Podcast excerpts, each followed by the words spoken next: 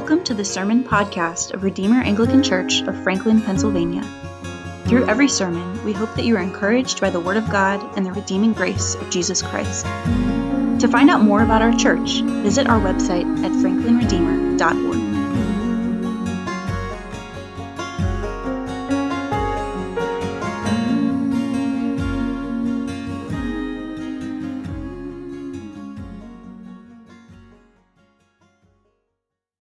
In the name of the Father, and the Son, and the Holy Spirit.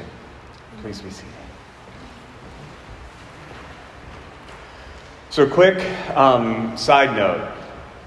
As you may notice, I am using a computer for my notes, which is not my normal practice, but a uh, our eight-month-old, one hundred ten pound plus puppy happened to figure out how to get out of the um, cage that we created, and while we were gone, thought it a good idea to pull the printer off of the shelving, and it was smashed everywhere, and so um, this is what it is. But, uh, so on to the sermon.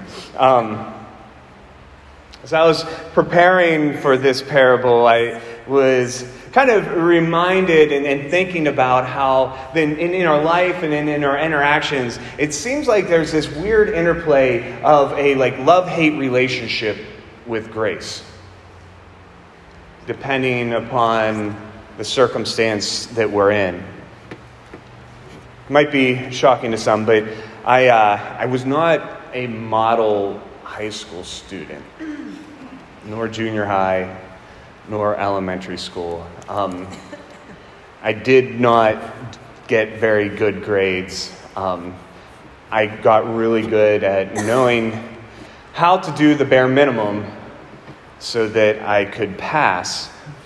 But I wasn't dumb.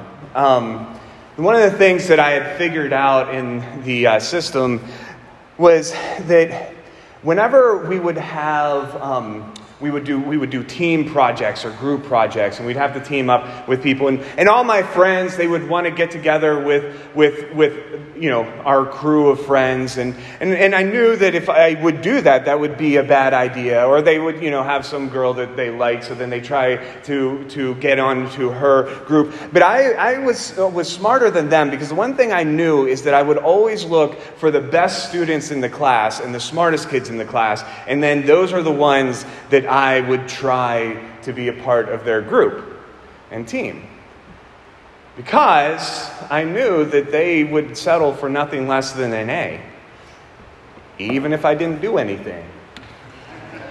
And so I also got an A, even though I didn't deserve that A. And I get looks from my wife right now because she complains about kids like me all the time whenever she does group projects. But so in that, like I, I was, you know, I was I was dovetailing off of the work of the others, and I greatly appreciated the fact that the grade was just divvied out equally to all. But then also, I think of times later in my life where I would put in a ton of work. I would try to to to to accomplish something. I would lead something. And then whenever, you know, whenever the boss or whenever people would go to acknowledge what was happened, everybody else who was named and half the people didn't do anything, and then I wouldn't be acknowledged. And I would be angered. And I would be deflated. And I didn't like whenever things were divvied out that way in those situations. But as I said, it's interesting because we we we tend to appreciate grace whenever we're in a certain situation. But then in other situations, we tend to be infuriated by grace, even if we don't acknowledge it. We want grace in certain moments, and we want justice in others. It's a challenging reality that we live within. This is, I think it cuts through all of us in some way. And I think that this parable today speaks directly into the psychology that is behind this weird relationship with the idea of justice and grace. So I just want to look at this parable. I want to look at the cultural context so that we can get a better understanding of what is going on within this story. And then look briefly at the textual context and what it reveals about who this is directed towards, and then reflect on how this speaks to us here today. So first, understanding the story in its cultural context. What is going on here at first is actually very normative. It's pretty regular. You have a landowner who would have his hired employees, his regular employees that would be kind of the, the servants that would always be working the land. But at certain times in the, the, the harvesting season, there would be an increasing need for laborers. And no, it's only certain periods. So like around the harvest, you would need more workers, but you don't need all those workers all year round. And so then during those times, the landowners would go and they would find day workers. And it was common practice in the first century that those who did not have steady work, that did not have a regular job, would go to a certain portion, part of town. And it was a known part of town. And they would go and they would stand and they would wait, hoping that they would get hired as a day laborer. The practice is still common throughout the world and common in many major cities throughout the U S today. And so you have a pretty normal, regular story going on, and then it starts to get a little bit odd. Not at the beginning. The beginning, we have this first group, and the landowner goes and he hires them to help in the vineyard, and, and notes that it was early in the morning, likely around six a.m. probably, right at daybreak. And it says that he establishes an oral contract with this first group, a denarius for a day's work, which would have been a, a, the, the going rate. Like that was decent pay for a day laborer. That's what would have been expected. It was fair pay. And then we hear that there are three more groups after that, every three hours. So at nine a.m., the landowner goes back to this same part of town. And then at twelve p.m. And then at three p.m. But what's interesting with this group is this group is a little bit different, because if you notice, there's no oral contract. He doesn't tell them what he's going to pay. He says that I will pay what is right. The word that's translated what is right is the word dikaios in Greek. It's the word for righteous or just. And so these next group of workers, they accept the offer for work, trusting in the righteousness and justice of the landowner. And likely as the day wanes on, they're probably just happy to get anything out of their day. And then we have the last group. The landowner goes back pretty much at the end of the workday, around five p.m. And he goes back to see who's left. And he finds a group that are still standing there, that have still yet to find work. If you notice with this group, there's no contract. There's actually no promise either. He just tells to them, tells them, come and work in my field. And they come. And as I was thinking about it, you've got to wonder why these guys are still standing there. Who is going to go and hire somebody with about an hour's worth of daylight left? And yet they're still standing there. And the landowner, the master, pretty much asks as much, why are you here? But as you think about it, most likely these men are still standing there because they're just del- del- delaying the inevitable. Having to go home to hungry children, to tell their wife that they failed again, that they couldn't get work and they couldn't provide anything for their family.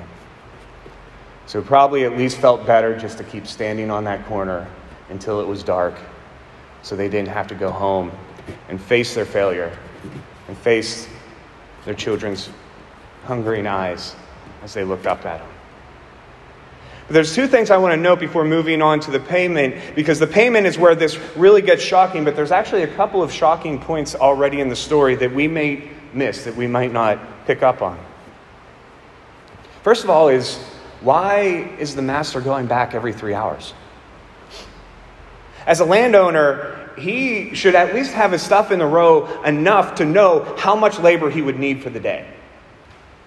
He would go out and he would get those laborers and then hire them for the day. It would be very odd that he would go hire a few and then get back and then be like, uh-oh, there's more grapes. We need to, like, that's not what a farmer would do, not what a landowner would do. But then you also have to ask the question is, why was he the one going? Because we find out in verse eight that he has a manager or a foreman. This was an individual who was hired by him and, and hired to handle all the labor on his estate. The foreman would be the one who would handle the hiring. He would be the one that would go out and pick up the labor that they need. And yet you have the form, the master who personally is going back and forth every three hours to the sketch part of town to pick up the laborers. I mean, the thing is, is this scenario, like I said, would would have been commonplace. But what this landowner, what this master was doing would have been very, very odd to anybody who was listening. And as I reflect on it and you think about it, I think the only logical explanation for this, and, and I think we need to look into this, because when Jesus says something that is shocking and out of place, he intends to do so, because this is no longer a realistic story to his first century hearers.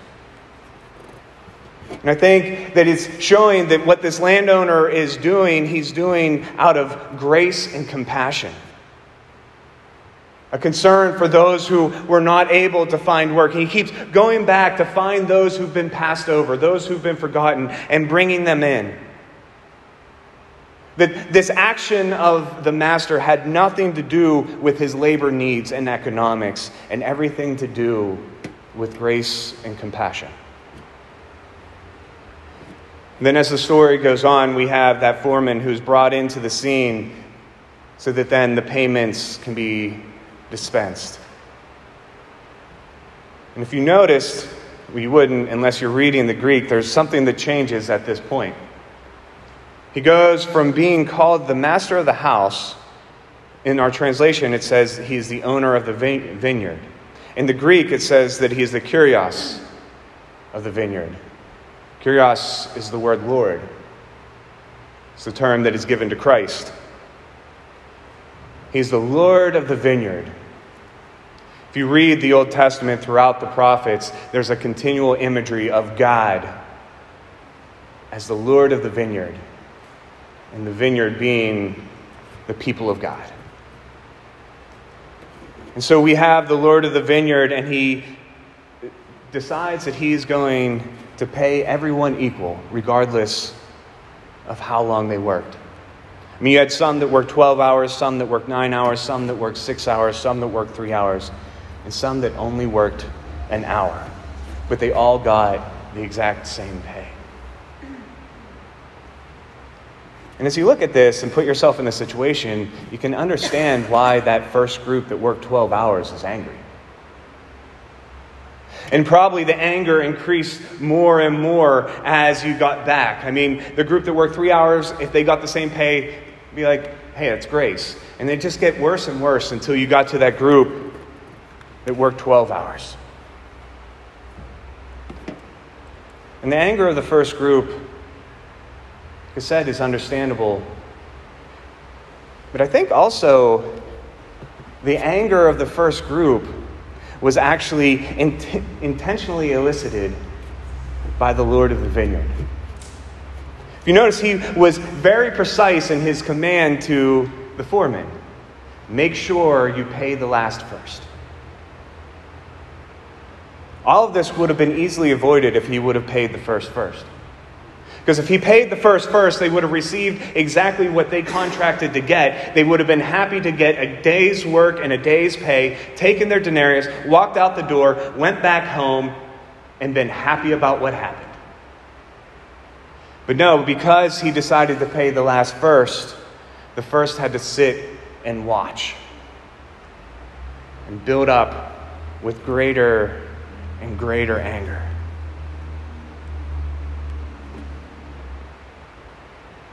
And see, what we find within the story is that they weren't angry because of what they received. They received exactly what was promised to them, a good, honest pay for a day's work. But instead, they were angry because of the grace that was shown to others. They're angry because those who they viewed as less deserving were made to become equals with them. So we see that with this first group, they have a growing anger, probably in their mind thinking that they are being right in their anger because of injustice. The problem is, is there's no injustice.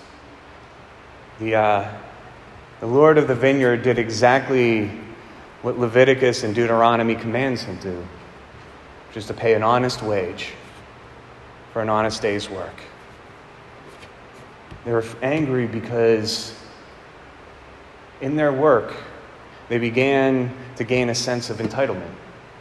So much so that it says that they not only felt entitled to the denarius that they got, they felt entitled to tell the master what he could do with the money that was his. They're angry about God's lavish grace. You see, this parable, it's a parable that Jesus says. It's, it's a parable that highlights the nature of the kingdom,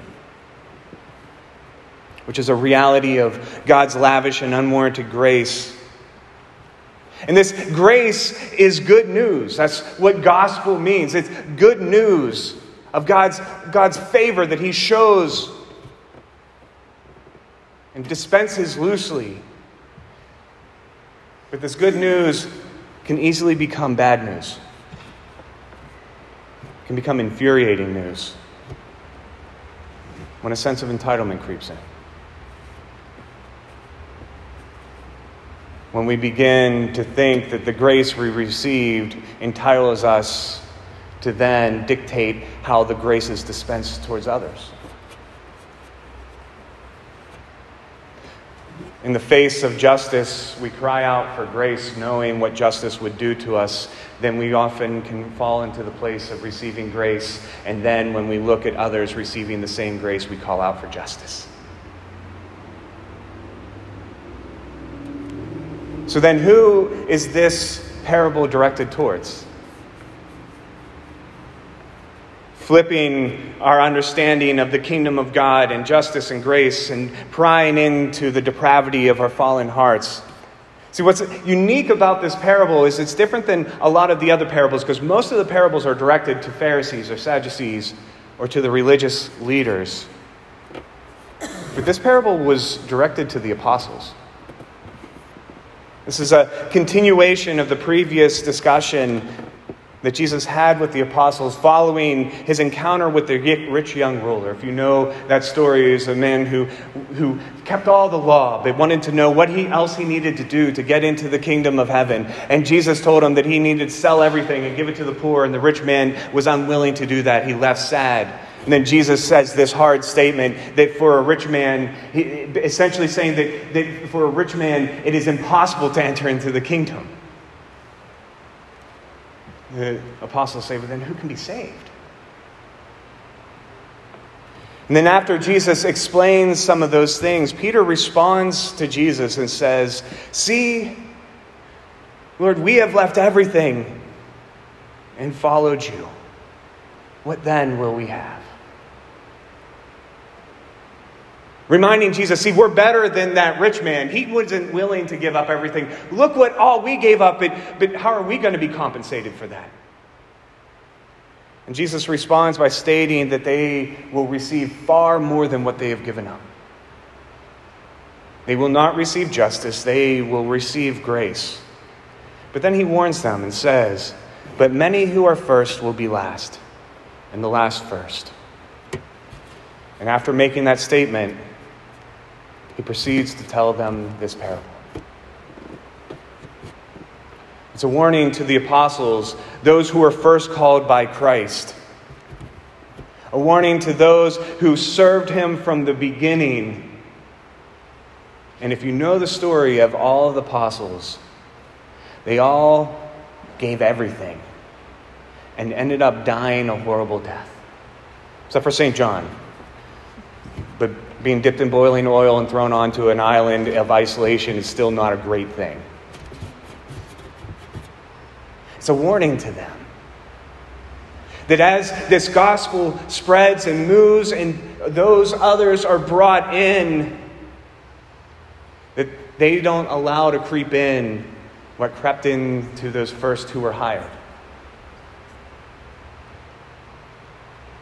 A sense of entitlement and greater position. Because like all of us, the apostles were just men. And like all of us, they also had the natural tendency to love grace in its conceptual form or when they received it, but then turn to the law of reward and punishment based upon performance when, the, when they had to face the scope of God's grace. And we see that right after this, it already starts happening. Because if you continue reading on, you have Jesus foretelling his death, and then a fight breaks out amongst the apostles over who is going to be greatest in the kingdom. Who will have the higher reward?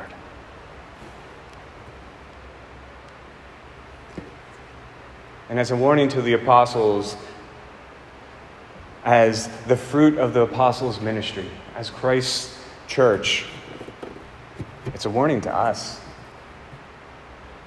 It confronts our natural tendency towards celebrating grace per- personally and theoretically, and then abhorring it when realizing the full scope of God's grace.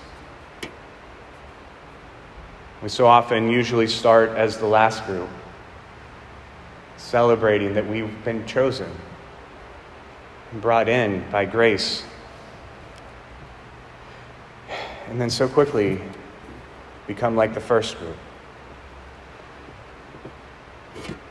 And so the question that this parable poses upon our heart is, do we just intellectually acknowledge grace and rely on it when we are cognizant of our need for it? Or do we celebrate grace whenever, wherever, and however it happens? And I think this also points and brings out an issue of how we even understand Christian obedience. It's an obligation that must be motivated by some greater standing or greater reward. I think far too often we miss the very nature and blessing of, that it is to be a servant of the Lord. And so when, and when we do that, we create this weird structure, this new kind of law of reward and punishment with grace sprinkled in. And we have this misconception that somehow, you know, if you, however, however many souls you win are going to be a notch, and then you're going to have another room on your mansion in heaven, and then you're going to get like, and it's all this great reward system based upon your performance to keep you motivated to serve, but then it misses the very nature of what it means to be called off that street corner and employed by the creator of heaven and earth. Is serving the Lord actually an opportunity of being restored to God and living in a kingdom manner now? Living in light of what will be here and now.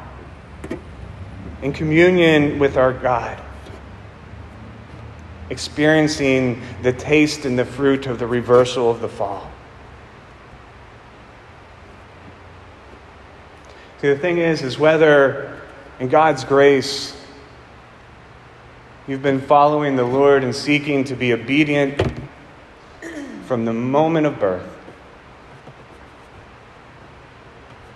or only minutes before execution while waiting on death row, you receive the call of the Lord and are welcomed in by grace. The final reward is the same because the reward is all grace.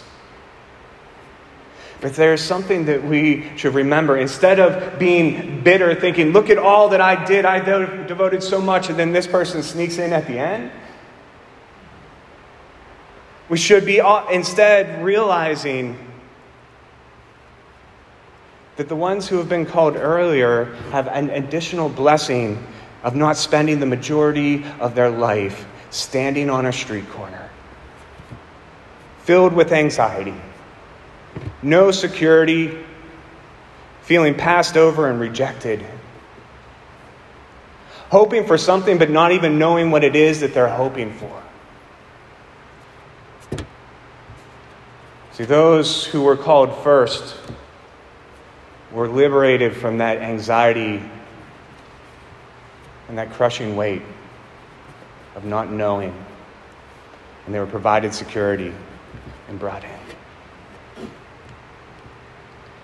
And so I wanted to just say for our new little church, as we're just forming, is that first and foremost, however long the Lord may have for us to continue, we'll continue to preach, to teach, to lift up, and to celebrate the gospel of grace. Unashamedly and continually. But here's the thing is, no matter how much grace is highlighted, no matter how high of a place that we put the gospel within our systematic theology, this parable forces the question is, will we be a people that truly love and celebrate God's grace and compassion wherever it might appear? In the church, will we love grace so much that we can celebrate and rejoice and marvel whenever that jerk that we can't stand gets up and walks and is still received at the Lord's table? The one that I would look at and say, if that was my table, you would not be welcome. And yet celebrate that God's grace is that, that immense. Not just seeing grace in the sense of salvation, but celebrating the manifestations of God's grace and favor in the small ways that is all around us and we often don't see it. When we see God's wrath withheld upon those who deserve it. When we see favor being shown upon those who are our colleagues. When we see manifestations of God's blessing and love to those who we may oppose, those who may oppose us, those who are even our enemies. Not that we necessarily even celebrate them, but we are so enamored by the grace of God that wherever it might appear, we turn and rejoice. As I think about the church, I'm reminded of uh, Dietrich Bonhoeffer and his book, Life Together. Can't remember the exact quote, but essentially what he argues is, is quite beautiful and challenging. He's talking about how messed up the church is. And in his time, he's dealing with the fact that the majority of the church in Germany had aligned themselves with the Nazis. And yet he says, if the gospel is true, we should not be surprised that the church is as messed up as it is. Because God's grace will always welcome in those who will mess things up. It's not that we celebrate the brokenness in the church. We should weep over it and seek a, a, as a little manifestation to be as faithful as possible, but nonetheless be so enamored with grace that whenever things get awkward or weird and whenever you have a weird relationship things or something ends up messed up, is we can stand there and look around and say, I can't believe how messed up some of these people are. Man, is our God gracious. Because he welcomes them in. That even in the brokenness of the church, we can marvel that God's grace is so grand that he would even show favor to those types of people. See, the thing is, is when we are blessed to have a disposition of true delight in God's grace, it is very, truly liberating. Because then, even in the midst of the darkness, we see manifestations of God's beauty, beautiful, radiant grace acting all around us. And it's a disposition that is cultivated as we continually are reminded of and reflect upon the grace that you and I have received. Being reminded that we were called off that street corner, that we were given dignity, security, and a meaningful job. See, it's interesting. As Christians, we're called servants of Christ. But as servants of Christ, we're not day laborers. Instead, children and heirs with Christ. And we are given a position that is eternally secure because our position and reward does not depend on our labor, performance, or sacrifice. But instead, God's lavish grace provided through Christ's sacrifice. In the name of the Father, and the Son, and the Holy Spirit. Amen. Thank you for listening. Stay tuned for upcoming sermons, and consider joining us in person for Sunday worship. To learn more, check out our website at franklin redeemer dot org. And thy mercy, my God, is the theme of my song, the joy of my heart, and the boast of my tongue.